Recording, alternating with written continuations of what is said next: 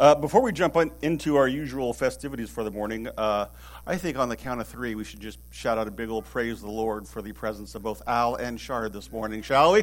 One, two, three. Praise the Lord. And on the count of three, uh, a totally different shout. uh, time for children's church. Kids, if you want to be released, you may be released. See you, Sawyer. Although I have to say, I was very moved this morning by hearing all the kids sing out loud and strong. That's just such an amazing thing. So, we gave you a week's reprieve last week from the uh, apocalyptic revelation. Um, last week it was great hearing from the Bickfords and all about their upcoming mission commitment to Guinea. Um, who would have thought teaching sustainable art, uh, agriculture um, was such a needed and worthy way of sharing the gospel with a whole group of people. That sounds like an amazing opportunity. We will be considering uh, ongoing financial support for them as we discuss our budget for the next fiscal year. Uh, we also had an update from Caleb about Paideia Christian Academy, the, the classical Christian school, which is going to launch here um, in six or seven short weeks. Um, we will also consider mission support for them for next year. Uh, and that also, the school happens to be the subject of our very short business meeting following church today. So as soon as we're done, we're going to take a short couple minutes for those who want to run away and flee. They can do that, and then the rest of you, we'll just have a very short meeting about that. Um, now, over the last couple of months, it seems like we have individually and collectively been through some very difficult, challenging times. Uh, even with some spending what feels like time in the valley of the shadow of death. There have been some hard things that we've dealt with individually and collectively. Um, we, we've spent time in these lower valley periods of our spiritual journey when we all would much rather spend our time on the mountaintop. We, we think, we have come to believe that's the pinnacle of our spiritual journey. And yet, there's something about those valley periods I ran across this Puritan prayer this last week, not surprisingly, in the book called The Valley of Vision. And this is that prayer I'm going to use to open our time this morning. So listen and pray along with me. Lord, high and holy, meek and lowly, thou hast brought me to the valley of vision, where I live in the depths, but see thee in the heights. Hemmed in by mountains of sin, I behold thy glory. Let me learn by paradox that the way down is the way up, that to be low is to be high, that the broken heart is the healed heart, that the contrite spirit is the rejoicing spirit, that the repenting soul is the victorious soul, that to have nothing is to possess all, that to bear the cross is to wear the crown, that to give is to receive, and that the valley is the place of vision. Lord, in the daytime, stars can be seen from deepest wells, deepest wells. And the deeper the wells, the brighter thy stars shine. Let me find thy light in my darkness, thy life in my death, thy joy in my sorrow, thy grace in my sin, thy riches in my poverty, thy glory in my valley. Amen. That's heavy. So, two weeks back now, Randy covered chapter 10 and, and part of 11, which included this interlude period between the sixth and seventh trumpet blast. So, we'd gone through the first six trumpet judgments. We discussed how they're very similar in style and tone to the first six seal judgments, which we believe indicates that they're different descriptions of the same events. See, this was the period of interlude here. So then we saw that the placement of the interlude between trumpet 6 and trumpet 7 also it matches exactly the placement of the interlude between seal 6 and seal 7. Almost as though the interlude describes the same time period, but from a slightly different perspective. Now, some of the details of these two interludes are different not contradictory, but they share or describe different kinds of things. For example, one of the differences that we saw in this most recent interlude is the introduction of the two witnesses. That was described in chapter 10. The idea of the two witnesses has been another of those really vexing details as people try to understand the book of Revelation. So there are lots of theories, lots of creative ideas as to what or who these two people are and what they represent. And of course, if you hold to a very literal understanding of the book of Revelation, it makes it all the more challenging because you have to come up with a name, some way to identify these two witnesses and when they show up. But Randy presented, I thought, a very cogent and very logical explanation as to who and what the witnesses are. And it's okay if you hold to a different view of this. We don't think it affects your salvation in any way. But by using Scripture to help guide us, uh, we believe that the two witnesses represent the totality of the church, the full body of believers from all time, represented by two witnesses. That's the meta narrative standpoint. And perhaps it's even as simple as one of the witnesses represents the Old Testament saints and one represents the New Testament saints. I don't know. But all true Jesus followers, we believe, are included in this metaphor. And they're also referred to in that chapter as the two olive trees and the two lampstands. And we know that lampstand has already been used to describe the churches in Revelation. So there is some continuity there with the imagery. We're told that these two witnesses had the power of the Holy Spirit working through them. And as a result of their actual witnessing, of their actual Jesus following, the witness of these two witnesses proved rather irksome to the unbelievers. People didn't like what they had to say. So much so that the two witnesses were told, really, we believe, the faithful followers of Christ, they're eventually persecuted and put to death. And remember, the early letters to the churches talked about persecution, ongoing persecution. So these two witnesses uh, became martyrs, which is another recurring theme in Revelation those who are willing to die for the cause of Christ. And when the witnesses were martyred, the unbelieving world rejoiced. Ha, don't call us sinners anymore. You can't, you're dead. We got you. You can't make us feel bad for our life choices anymore. It says that the earth dwellers were so overjoyed at the death of the church, which is the apparent death, they thought, of faith itself, maybe even the death of God. They paraded the bodies of the dead through the streets. The dwellers of the earth rejoiced over their death. They made merry and exchanged presents, it says.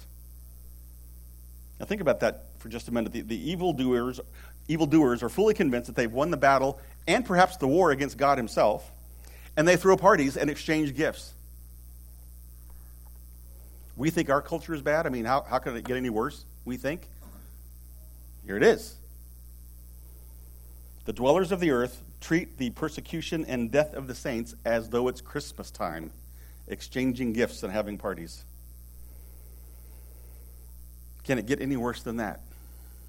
Well, I think to some degree, we're seeing kind of the flip side of that same coin right now in our age, in our culture. Rather than rejoicing over the death of the church by making merry and exchanging presents, the earth dwellers, the unbelievers in our day and age, are currently showing their extreme anger over the recent Dobbs ruling by making threats and promising violence and threatening to burn the whole country down. It's the same sentiment, the same worldview, but in an opposite circumstance. Rather than rejoicing over the death of the church, the unbelievers are extremely angry over the apparent life and assumed power of religious people, people of faith. And living through this present circumstance makes it easier for us to see how this particular text can actually happen. But then, even as the partying continued over the apparent death of the church, the two witnesses, the entire Jesus' following body of believers, it says they're given the breath of life. The witnesses are called into his presence. The watching world gasps as these recently dead people are now have come back to life. They've risen, and the witnesses ascend to heaven in a cloud. Now, from a cultural perspective, the, the church and its followers seem to have been eliminated, and the lost world rejoices, and then everything changes in a heartbeat. And it struck me that this was very, really eerily similar to the death of Jesus himself. Satan and his whole corps of useful idiots thought that they had defeated Christ. He was hung on a cross, he was stabbed in the side, he was dead. They stuck him in a tomb and put a big rock in front of him. And for three days, the unbelieving world rejoiced. They partied. There might have been some kind of big satanic ball. I don't know. Maybe they exchanged gifts. But then, amidst that revelry, about three days later or so, Jesus arose. The breath of life returned. He was called back and he ascended to heaven, and everything changed. That's much like what's described here in chapter 11 with these two witnesses. Isn't that amazing correlation? And this is not coincidental. In one of the many, many books we've been forced to read about Revelation, I ran across this quote this week, which I thought was helpful. The book is The Theology of the Book of Revelation by Richard Bauckham. It says John is a prophet himself with a fresh revelation to communicate. This is that the church is called to participate in Jesus' victory over evil by following the same path that he trod the path of faithful witness to the truth, even to the point of death. This will be the final conflict of God's people against the powers of this world that oppose God's rule. By this means, faithful witness to the truth, even to the point of death, by this means, truth will prevail over the lies by which evil rules. That pretty well sums up what's happening here. We've talked about this before about how the witness of the faithful actually seems to help usher in the end times events. We're, we're, taught throughout Scripture that we are to share in the life and death of Christ. We're going to share in his suffering. We may even share in his martyrdom. And that willingness to be martyred, whether we actually are or not, that willingness helps to shine a light on the gospel. This is the cause for which we are willing to die. And even if we are martyred, we share in his resurrection. We'll share in eternity with him. This is the picture that's being spelled out here in these chapters. The earth dwellers thought they defeated God, they thought they defeated Jesus, they thought they defeated the church, and they were wrong. The breath of God entered the witnesses, they stood on their feet, and people were afraid. And then it says at the end, of that Randy section two weeks ago, at that same hour, there was a great earthquake. A tenth of the city fell. 7,000 people were killed, and the rest were terrified and gave glory to God. That does not mean that they repented and worshiped him. It means they recognized his power and they were afraid. And that's how that's the conclusion to the end of the interlude between the sixth and seventh trumpet, as well as it says the end of the second of three woes. And I thought it was important for us to consider that context as we move ahead now and get into the actual seventh trumpet sound. So we've, we've reset the stage. We'll pick it up in chapter 11, starting in verse 15, and it says, then the seventh angel blew his trumpet, and there were loud voices in heaven saying, The kingdom of the world has become the kingdom of our Lord and of his Christ, and he shall reign forever and ever. So let's pause here for just a minute. I'm going to say this again because I think this is a recurring theme. It seems apparent to us that the seals and the trumpets describe the same events, but from different perspectives. And we'll see how this plays out here this morning. So here we are. Here are the seals. And here is the result in the trumpets. So we had six sealed judgments, and then there was an interlude, followed by an audible signal from heaven. We had six trumpet judgments and an interlude, followed by an audible signal from heaven. They're the same, except where they're different. I mean, with the seals, it says there was a period of silence. But that was followed by people from every tribe, every tongue, and every nation crying out with a loud voice Salvation belongs to our God who sits on the throne and to the Lamb. So there was a period of silence, followed by a period of loud worship. And here at the end of the interlude at the seventh trumpet blast, we're told that heaven is filled with loud voices, saying, The kingdom of the world has become the kingdom of our Lord and of his Christ, and he shall reign forever and ever. Now, there are some apparent differences, but you can't deny there are some similarities here also. And as far as we know, because it's just not spelled out explicitly, maybe the voices that we're hearing in trumpet 7, maybe they come after a period of silence. We're just not told that part. However, that works out, both are worshipful proclamations that describe the reign and rule of God and his Christ. So these are not necessarily contradictory, they're just focusing on different parts of the story. And what story are they telling? The kingdom of the world has become the kingdom of our Lord and his Christ, and he shall reign forever and ever. The voices are announcing a transition, a change has occurred. The world is under new management. There's a distinction being drawn here between the kingdom of the world, the old management, and the kingdom of our Lord and His Christ, the new management, and it's setting up kind of a compare and contrast situation, which will come into play over the next several chapters.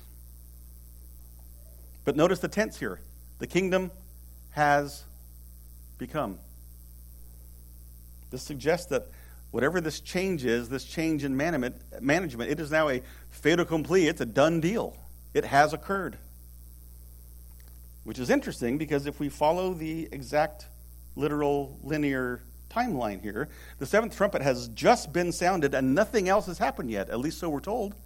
Nothing else has been explained.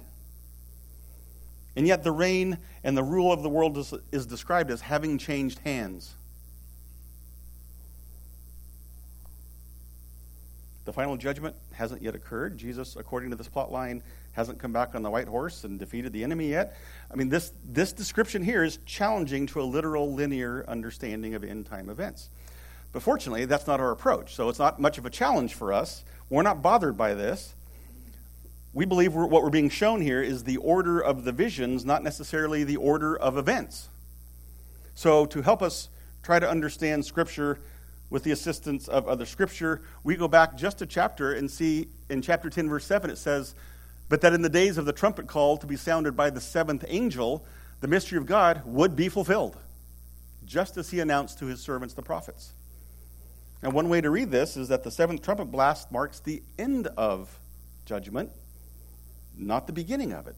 This signals the end of events, it announces completion. So, if the trumpet blast really announces that the final judgment and all those other detail, details, which we haven't even gotten into yet, if all that has, has now occurred, verse 15 makes sense. The kingdom of the world has become the kingdom of heaven. It also makes more sense when we get to the next verses. And the 24 elders who sit on their thrones before God fell on their faces and worshiped God, saying, We give thanks to you, Lord God Almighty, who is and who was, for you have taken your great power and begun to reign.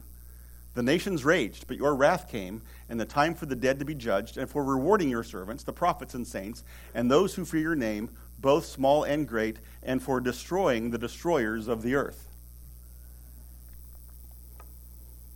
So, this scene seems to suggest that God's redemptive plan has now come to fruition. The elders fell on their faces and worshiped God. They say, You have taken your power the nations raged. That's all past tense. The, the, this is something of a celebration that's being described here. That the, the 24 elders are worshiping that these events have taken place and God is now ruling forever and ever. Now, just the introduction of the 24 elders ought to remind us of way back in chapter 4 when we're told that the elders also fell down before the throne. Let's take a look at that. The 24 elders fall down before him who is seated on the throne and worship him who lives forever and ever. They cast their crowns before the throne, saying, Worthy are you, O Lord and God, to receive glory and honor and power, for you created all things, and by your will they existed and were created. Now, the scene in chapter 4 takes place just before Jesus has even received the scroll. So, this is before the seals, before the trumpets. However, you view that timeline, this all happens before Jesus even has the scroll. So, this goes way back.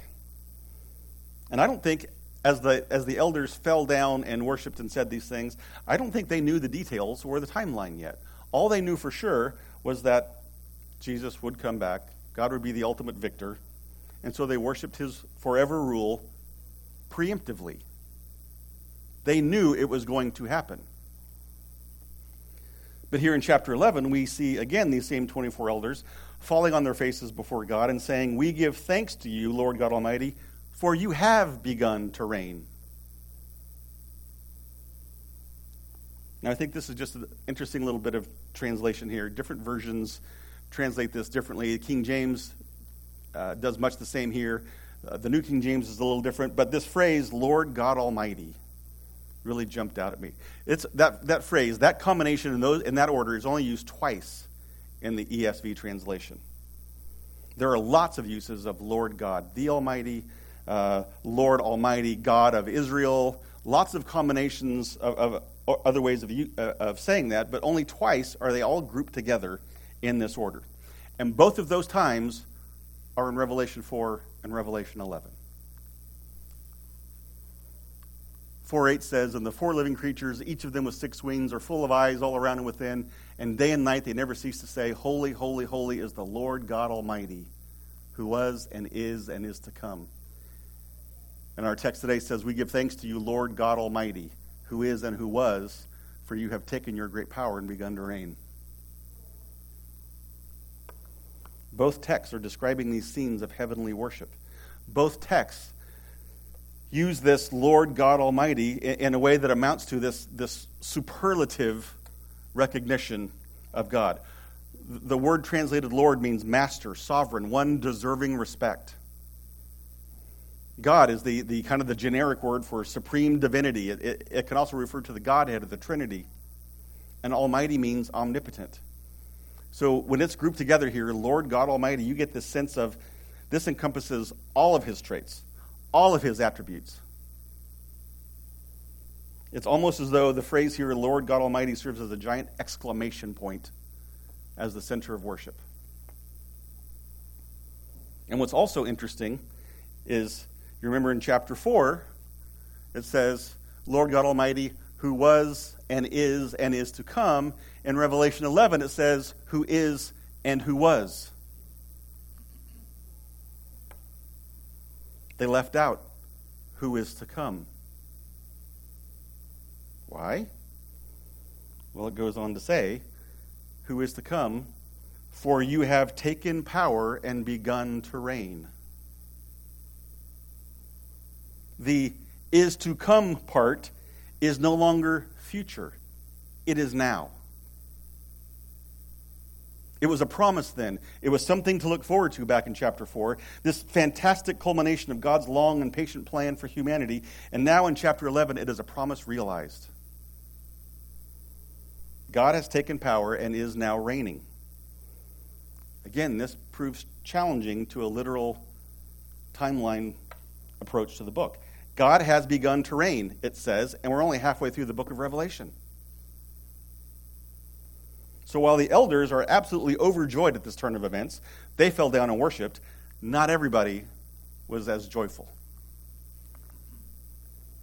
24 elders who sat on their thrones before God fell on their faces and worshiped God, saying, We give thanks to you, Lord God Almighty, who is and who was, for you have taken your great power and begun to reign. The nations raged. The nations just refers to all of those who have rejected the call of God the earth dwellers, as they're called in other places. The, all of these people who have ignored the signs uh, from the seals, they, they've ignored the, the warnings from the trumpet blasts, uh, the ones who have ignored the call to repentance over and over and over. And not only did they reject God, but they actively warred and railed against him. They raged. People were angry. and as the nations rage, I can only assume it was, it was due to what they perceive as the, you know, the supposed unfairness of it all.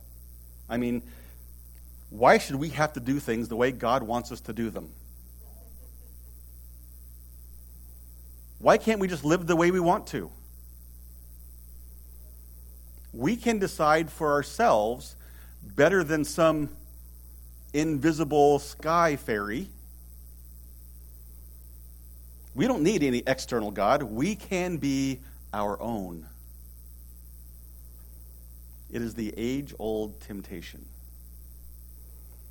You know, I, I, I, found this interesting as I was going through this. The, Philippians 2 came to mind, and I thought, so Philippians, this letter written to the church, and it says in chapter 2 Have this mind among yourselves, which is yours in Christ Jesus, who, though he was in the form of God, did not count equality with God a thing to be grasped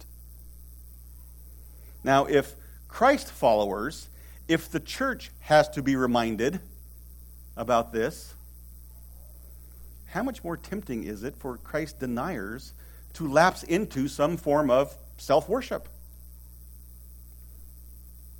And I think the truth is, most people want to be God. We want to live the way we want to live, even if that's an open defiance to God. And then that self worship turns to anger towards God because at some level we know we're opposing Him. At, at some level we know we're doing something we should not be doing. Even when people deny God exists, this has always amazed me. Quite a few atheists have fit this category over the years. Even when people deny God exists, they manage to harbor anger and resentment towards Him. We don't want to believe in God in any area of our life, but when something bad happens, we blame God for it. So we, we don't want to think about, we don't want to talk about, we don't want to deal with God. We want to be our own idol. We want to be the sinner, the, the, the, controller, the mandator. We want to have ultimate control over us, and then probably some of the people around us as well. It would just make things easier if we could control. So we try to grasp equality with God even as we deny Him. And so, how that works out, I think, practically, is we have a, an awful lot of people who would, for example, um, acknowledge that Jesus was a great teacher. And so we'll pick and choose the things about Jesus' teaching that we agree with, the things that suit us, so that we can, we can create him into our own image of what God is like. We can leave out all the other stuff that we disagree with. All over social media in the last week or so, since the uh, Dobbs ruling, I've read over and over and over people referring to, well, my God would do this, or my God would never do that. You may have the wrong God.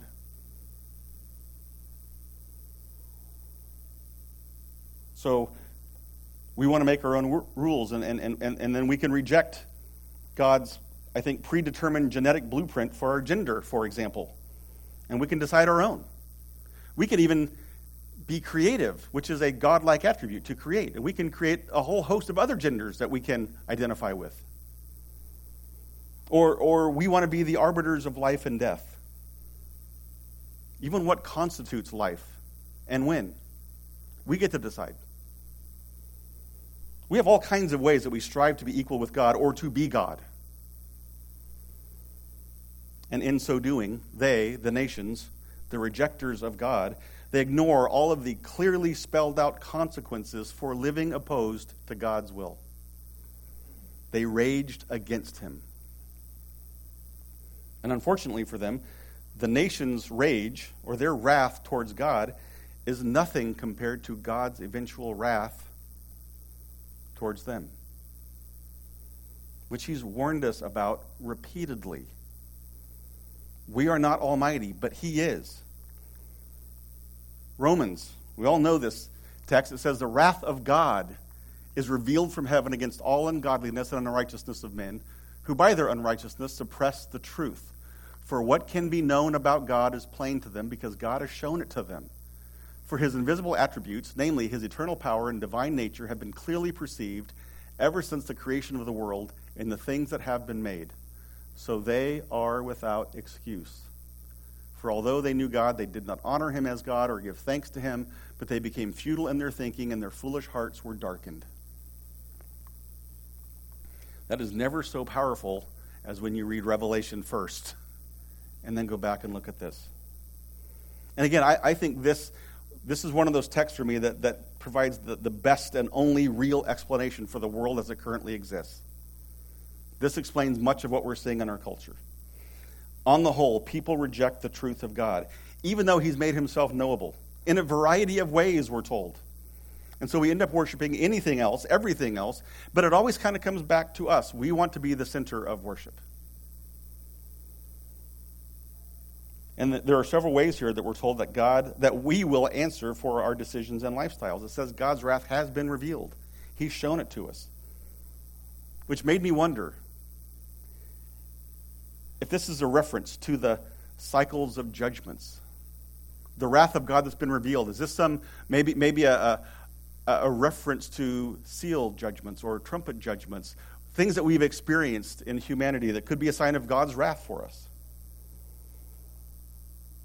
But God and his will for man has been made known to us. It's been made plain, it says. It's been made so plain that if we reject him, we have nobody to blame. It's our own fault. We are without excuse. And for failing to honor God, our foolish hearts become darkened, and we continue to move farther and farther away from him. The text goes on to say a few verses later that we would rather worship God's creation than God himself. And by creation, more often than not, it means me, it means us. So, this transition from kingdom of the world to kingdom of the Lord brings with it consequences. This message is biblically consistent, it brings consequences. In fact, this whole series of judgments, the seals and the, the trumpets and the, and the bowls, they are consequences for rejecting God and his, and his Christ. And the consequences are laid out here in our text. Verse 18 says, The dead will be judged. And this is a reference to those who are spiritually dead. They will be judged for their actions. And this is a foreshadow of what's to come when we get to chapter 20, when we get a view of the final judgment. The destroyers of the earth will themselves be destroyed. Now, the context here, I think, indicates that the destroyers of the earth, we're not talking about polluters. We're not talking about litterers. We're not talking about flatulent cow ranchers. That's not the destroying of the earth that we're talking about. But it's referring to those who destroy or those who attempt to destroy God's people. So this is not directed to the martyrs, but to the martyrers. There's similar imagery in Jeremiah. Jeremiah sharing a, a, prophecy against Babylon, who has taken Israel captive. And Jeremiah says, Behold, I am against you, O destroying mountain. And that destroying mountain is Babylon. Babylon's the destroyer. It says, Behold, I'm against you, O destroying mountain, which destroys the whole earth. So it's the same kind of imagery. The destroying is against the people. Same principle here. Those who opposed, who are opposed and try to destroy God, his Christ, and the people of God will themselves be destroyed. So again, the wrath of God against the earth dwellers is far more damaging than their rage and wrath against God himself. Now, conversely, we see in these verses that the servants, the saints, the prophets, they're all going to be rewarded. Now, just through these couple of verses alone, 18 and 19 especially, we get a sense of what seems like finality here. We're being shown that there's ultimate judgment and ultimate reward spelled out in these verses. It starts to sound as, for all the world as though Jesus has come back and, and these things have all been set right. And we haven't even gotten to the bowl judgments yet. This still makes it a challenge for a literal understanding of the book. And if there's any question about where we are in a timeline here, I think verse 19 kind of cinches it. It says, Then God's temple in heaven was opened, and the ark of his covenant was seen within his temple. There were flashes of lightning, rumblings, peals of thunder, an earthquake, and heavy hail. So we get a picture here of God in his temple. He, he is re- revealing to everyone his full glory.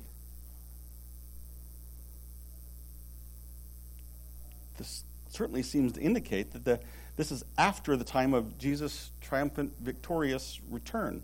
I mean, it, it mentions the ark here. Just the mention of the ark is pretty telling. In the Old Testament, the ark was always set up in the Holy of Holies. It, it was the, the inner sanctum of the temple. Only the high priest could enter the Holy of Holies and see the ark, and, and then only one day a year the Day of Atonement when the priest would sprinkle blood on the mercy seat, he would ensure the forgiveness of sins for another year for the people. So this starts to sound like this ultimate and final day of judgment and atonement. The temple is open. The ark is exposed for all to see. No more sacrifices are required. No more separation between a holy God and his less than holy people. God's plan of redemption is complete. This describes the establishment of his forever kingdom. And if there's any remaining doubt at this point, it goes on to say, and then there are flashes of lightning, rumblings, peals of thunder, and earthquake and heavy hail. Those are always biblical indicators of the presence of God. So this this seems to read very much like the end of the story. The promise has been fulfilled.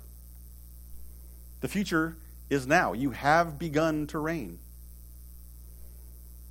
So Jesus must have triumphantly returned by now. God is on his throne. All of heaven is worshiping. And yet we have 11 more chapters.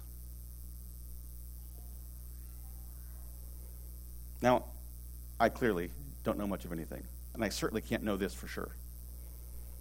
But I suspect that John's repeated visions, which we think tell the same story but from different perspectives, he was given all of these different visions. It was, it was intended to help us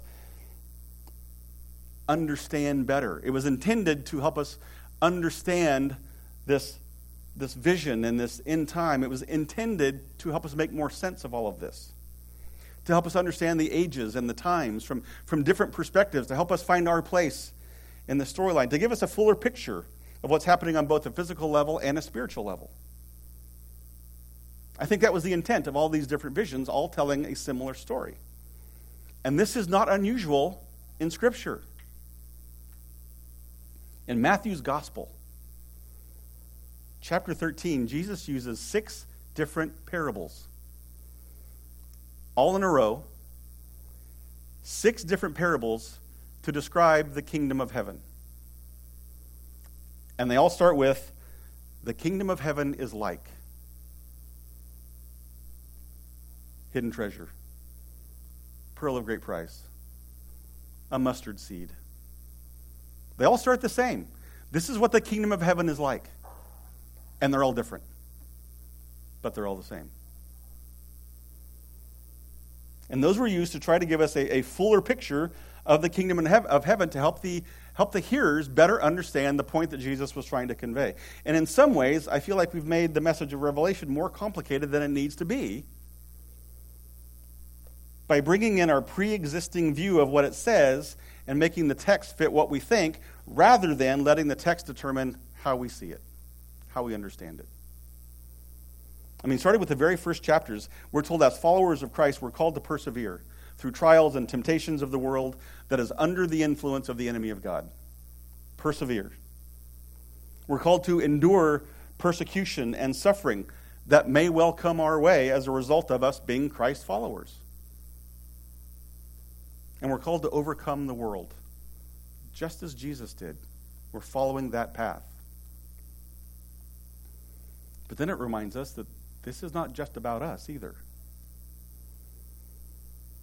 we're also reminded of the power of our witness.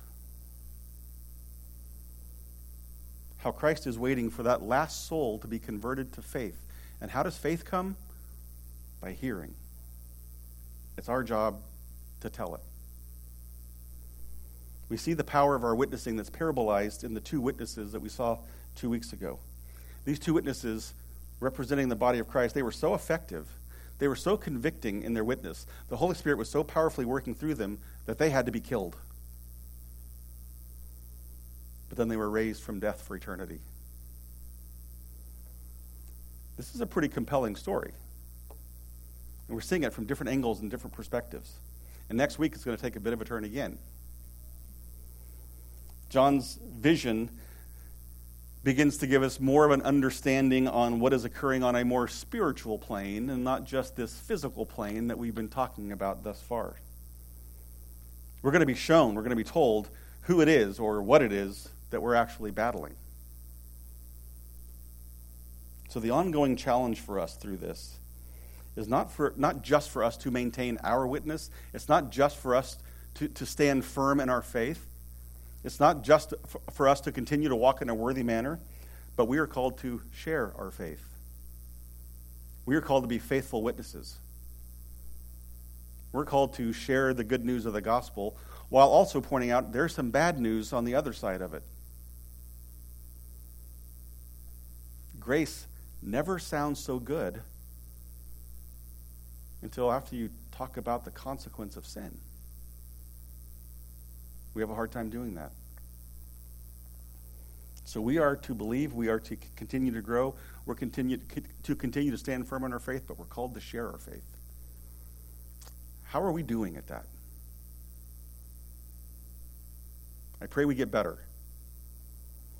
Let's pray.